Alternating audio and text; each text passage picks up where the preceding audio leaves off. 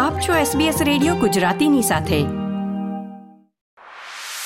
આપણો સમાજ આપણી વાતો SBS ગુજરાતી. છેલ્લા કેટલાક સમયમાં ગુજરાતી સિનેમાનું પુનરુત્થાન થયું છે. તેમાં ઘણા અદાકારોને આપણે જોયા. એમાંના એક જેણે છેલ્લો દિવસના નિખિલ કે ચાલ જીવી લઈએ આદિત્ય તરીકે સૌના હૃદયમાં જગ્યા બનાવી. એ અદાકાર એટલે યશ સોની. તો ચાલો વાત કરીએ યશ સોની સાથે. તેમની ફિલ્મ યાત્રા વિશે.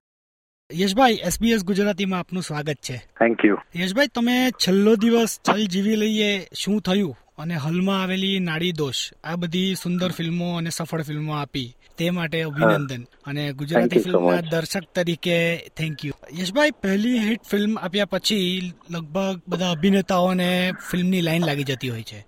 અને મારી જાણકારી જો સાચી હોય તો તમારી પાસે બહુ બધી સ્ક્રિપ્ટ આવી. પણ લગભગ દોઢ વર્ષ સુધી અમે રાહ જોઈ. યશભાઈની ફિલ્મ ક્યારે આવે? તો એનું પાછળનું કોઈ કારણ? મારું છે ને આ થિયેટરથી રહ્યું છે. મને જેમાં રસ પડે એ જ વાર્તાઓ અને એ જ પાત્રો ભજવવામાં મને મજા આવે છે. અધરવાઇઝ એ પછી બહુ ઇન્ટરેસ્ટિંગ નથી રહેતું મારા એટલે એવી પર્ટિક્યુલર સ્ક્રિપ્ટ અને એવા પર્ટિક્યુલર પાત્રની શોધમાં ને શોધમાં વચ્ચે સમય જતો હોય તો જાય પણ જેવું તેવું કામ નથી કરવું. એ બધું ધ્યાનમાં રાખીને અને ઉપરાંત જેટલી પણ મને ઘણી બધી સ્ક્રિપ્ટ ઓફર થઈ, બધાને છેલ્લા દિવસમાં જેટલા પણ લોકો હતા, દરેકે દરેક વ્યક્તિને બહુ જ બધી સ્ક્રિપ્ટ ઓફર થઈ. પણ ક્યાંક ને ક્યાંક મને જે પહેલી વખત સાંભળતી વખતે કે વાંચતી વખતે જે હિટ થાય કે આ વાર્તા મારે કરવી છે અથવા તો આ પાત્ર ભજવવું છે, એવું મને દોઢ વર્ષ સુધી લાગ્યું નહીં. અને ઇવન વચ્ચે પણ જેટલો પણ ગેપ આવ્યો ત્યારે દર વખતે જ રીઝન હતું. યશભાઈ, ફક્ત મહિલાઓ માટે ફિલ્મમાં બચ્ચન સાહેબ પણ છે. તો સદીના મહાન સાથે કામ કરવાનો અનુભવ કયો રહ્યો? અદ્ભુત અનુભવ રહ્યો. એમની સાથે મળીને એમની સાથે ઘણું બધું શીખવા મળ્યું. અમારો સીન હતો તો એ સીનને કઈ રીતે એમણે ટ્રીટ કર્યો એ પણ એવી ભાષામાં કે જેમાં એ કમ્ફર્ટેબલ નથી. અને તેમ છતાં you was so confident about his dialogues તો I learn a lot from him છેલ્લા કેટલાક વર્ષોમાં મહિલાઓ આધારિત કોમેડી ફિલ્મ કે ડ્રામાનું પ્રમાણ વધ્યું છે. તો તમારી ફિલ્મ આમાં કઈ રીતે જુદી પડે? પહેલા તો બહુ જ જાડી વાત કરું ને તો આ એક સુપર પાવર વાળી ફિલ્મ છે. એટલે આમે ગુજરાતી ફિલ્મોમાં અત્યાર સુધીની સૌથી અલગ ફિલ્મ એ રીતે પહેલા તો પડી જશે. એ ઉપરાંત આ એક ફેમિલી ડ્રામા છે. અરે ફેમિલી હ્યુમર છે એમાં. પણ ફેમિલીમાં આ એક માણસ જે અટવાયેલો છે એની ત્રણ સ્ત્રીઓ વચ્ચે, એટલે એની બા, એની મમ્મી અને એની બેન. અને જેમાં એની ગર્લફ્રેન્ડ છે. તો અને એની સાડીની દુકાન છે તો એ આખો દિવસ ડીલ કરે છે સ્ત્રીઓ સાથે. તો ઓવરઓલ આ કેરેક્ટરથી લઈને, ગુજરાતી ફિલ્મના સેટઅપથી લઈને એની આસપાસના લોકોથી, આજુબાજુના કેરેક્ટર્સથી એ બધું જ એટલું બધું અલગ એટમોસ્ફિયરમાં કેરેક્ટર થઈ રહ્યું છે કે ઓવરઓલ આ ફિલ્મનો આખો ટોન બહુ અલગ બનાવી દે છે એના.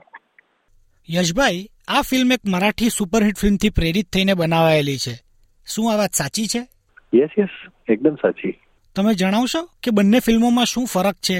એટલે કે ગુજરાતી બનાવવા આમાં કયા ફેરફાર કરાયા છે? સાહેબ હું જ્યારે પણ છે ને કોઈ રીમેક કરતા હોઈએ અમે અથવા તો કશાક ફિલ્મનું એડેપ્ટેશન કરતા હોઈએ હું ક્યારે ઓરિજિનલ ફિલ્મ જોતો નથી. મને એ વધારે હેલ્પફુલ રહે છે કે હું ઓરિજિનલ કન્ટેન્ટ ના જોઉં અને હું મારી રીતે જ કેરેક્ટર બનાવું. તો એ વસ્તુ છે કે મેં ઓરિજિનલ ફિલ્મ જોઈ નથી. પણ અગાબાઈ અરેચા નામની મરાઠી ફિલ્મ છે.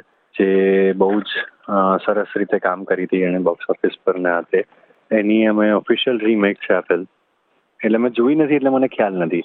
વાત આખી બહુ જ અલગ છે. એટલે બેઝિક કન્સેપ્ટ સેમ છે આપણો. યશભાઈ, આમ તો દરેક જ પાત્ર જુદું હોય, પણ છેલ્લા દિવસનો નિખિલ અને ચાલ જીવી લઈને આદિત્ય, આ બંનેની અંદર તો જમીન આસમાનનો ફરક લાગે એક રીતે જોઈએ તો. એક તો પ્રશ્ન એ છે કે તમે આ માટે શું ધ્યાન રાખો છો કે તમારા પાત્રોમાં આટલી નવીનતા આવે? અને ફક્ત મહિલાઓ માટે પછી યસ સોની કયા નવા પાત્રમાં અમને જોવા મળશે? પહેલા પ્રશ્નનો જવાબ આપું. તો મારે કંઈક અલગ કરવું છે જે હું ઓલરેડી કરતો આવ્યો છું. એ વસ્તુ જ છે કે જે મને થોડો જે લોકો મને કહે છે કે ચૂઝી બનાવે છે થોડોક સ્ક્રિપ્ટને લઈને. હા એટલે ઓવરઓલ મને એઝ એન એક્ટર અલગ અલગ કેરેક્ટર્સની ઈચ્છા થઈ છે. કે જે મેં પહેલે ના કર્યું હોય એવી કંઈક વાત કરવાની એવા કંઈક પાત્રો ભજવવાની એ પછી છેલ્લો દિવસ હોય શું થયું હોય કે ચાલ જીવી લઈએ હોય કે હમણાં રિલીઝ થયેલી નાડી દોષ રાડો કે પછી ફક્ત મહિલાઓ માટે હોય. તો ઓવરઓલી તમે જોશો તો ઓવરઓલ એકબીજાથી બહુ પાત્રો અલગ છે. અને એ મારી એઝ એન એક્ટર ચોઇસ છે. એટલે કદાચ ડિફરન્શિએશન તમને દેખાતું હોય. અને મારી પર્સનલી પણ એ કોન્શિયસ ચોઇસ રહી છે કે કંઈક એવું કરીએ કે જે આગળ ના કર્યું હોય. અને બીજું જે સવાલ તમે પૂછ્યો કે આના પછી શું? તો આના પછી એક મારી વેબ સિરીઝ આવી રહી છે મિસિંગ નામની. જેમાં પણ બહુ જ અલગ પ્રકારનું પાત્ર છે. એનું ટીઝર બહાર આવી ગયું છે તમે જોયું હોય તો. પણ એ એક વેબ સિરીઝ છે જે અભિષેક જૈનને ડિરેક્ટ કરેલી છે. અને એમાં પણ હું અને દીક્ષા જોશી અમે બંને વચ્ચે એ વેબ સિરીઝમાં તો ભવિષ્યમાં હિન્દી ફિલ્મ ઇન્ડસ્ટ્રીમાં જવાનો કે કોઈક અલગ ભાષાની ફિલ્મ ઇન્ડસ્ટ્રીમાં જવાનો કોઈ વિચાર કે કોઈ પ્લાન મનોરંજન સાહેબ આ બધા બહુ આવો પ્રશ્ન બહુ પૂછે છે કે હિન્દી ફિલ્મ ઇન્ડસ્ટ્રીમાં ક્યારે જશો અથવા તો પ્લાનિંગ કરું? પણ એટલે મારા માટે જ્યાં હું કામ કરું છું એ જગ્યા ના ઓછી છે હિન્દી ફિલ્મ ઇન્ડસ્ટ્રીથી કે ના હું અહીંયા એટલા માટે કામ કરું છું કે જેથી હું હિન્દી ફિલ્મો કરી શકું.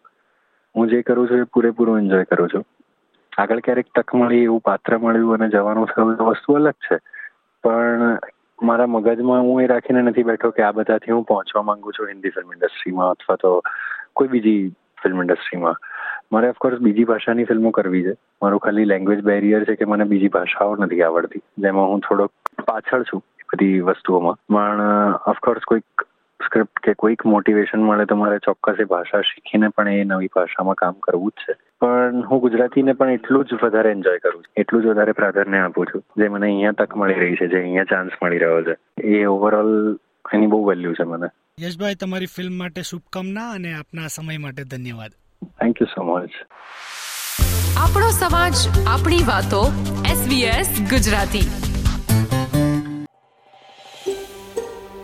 આ પ્રકારની વધુ માહિતી મેળવવા માંગો છો? અમને સાંભળી શકશો Apple podcast Google podcast Spotify કે જ્યાં પણ તમે તમારા પોડકાસ્ટ મેળવતા હોવ.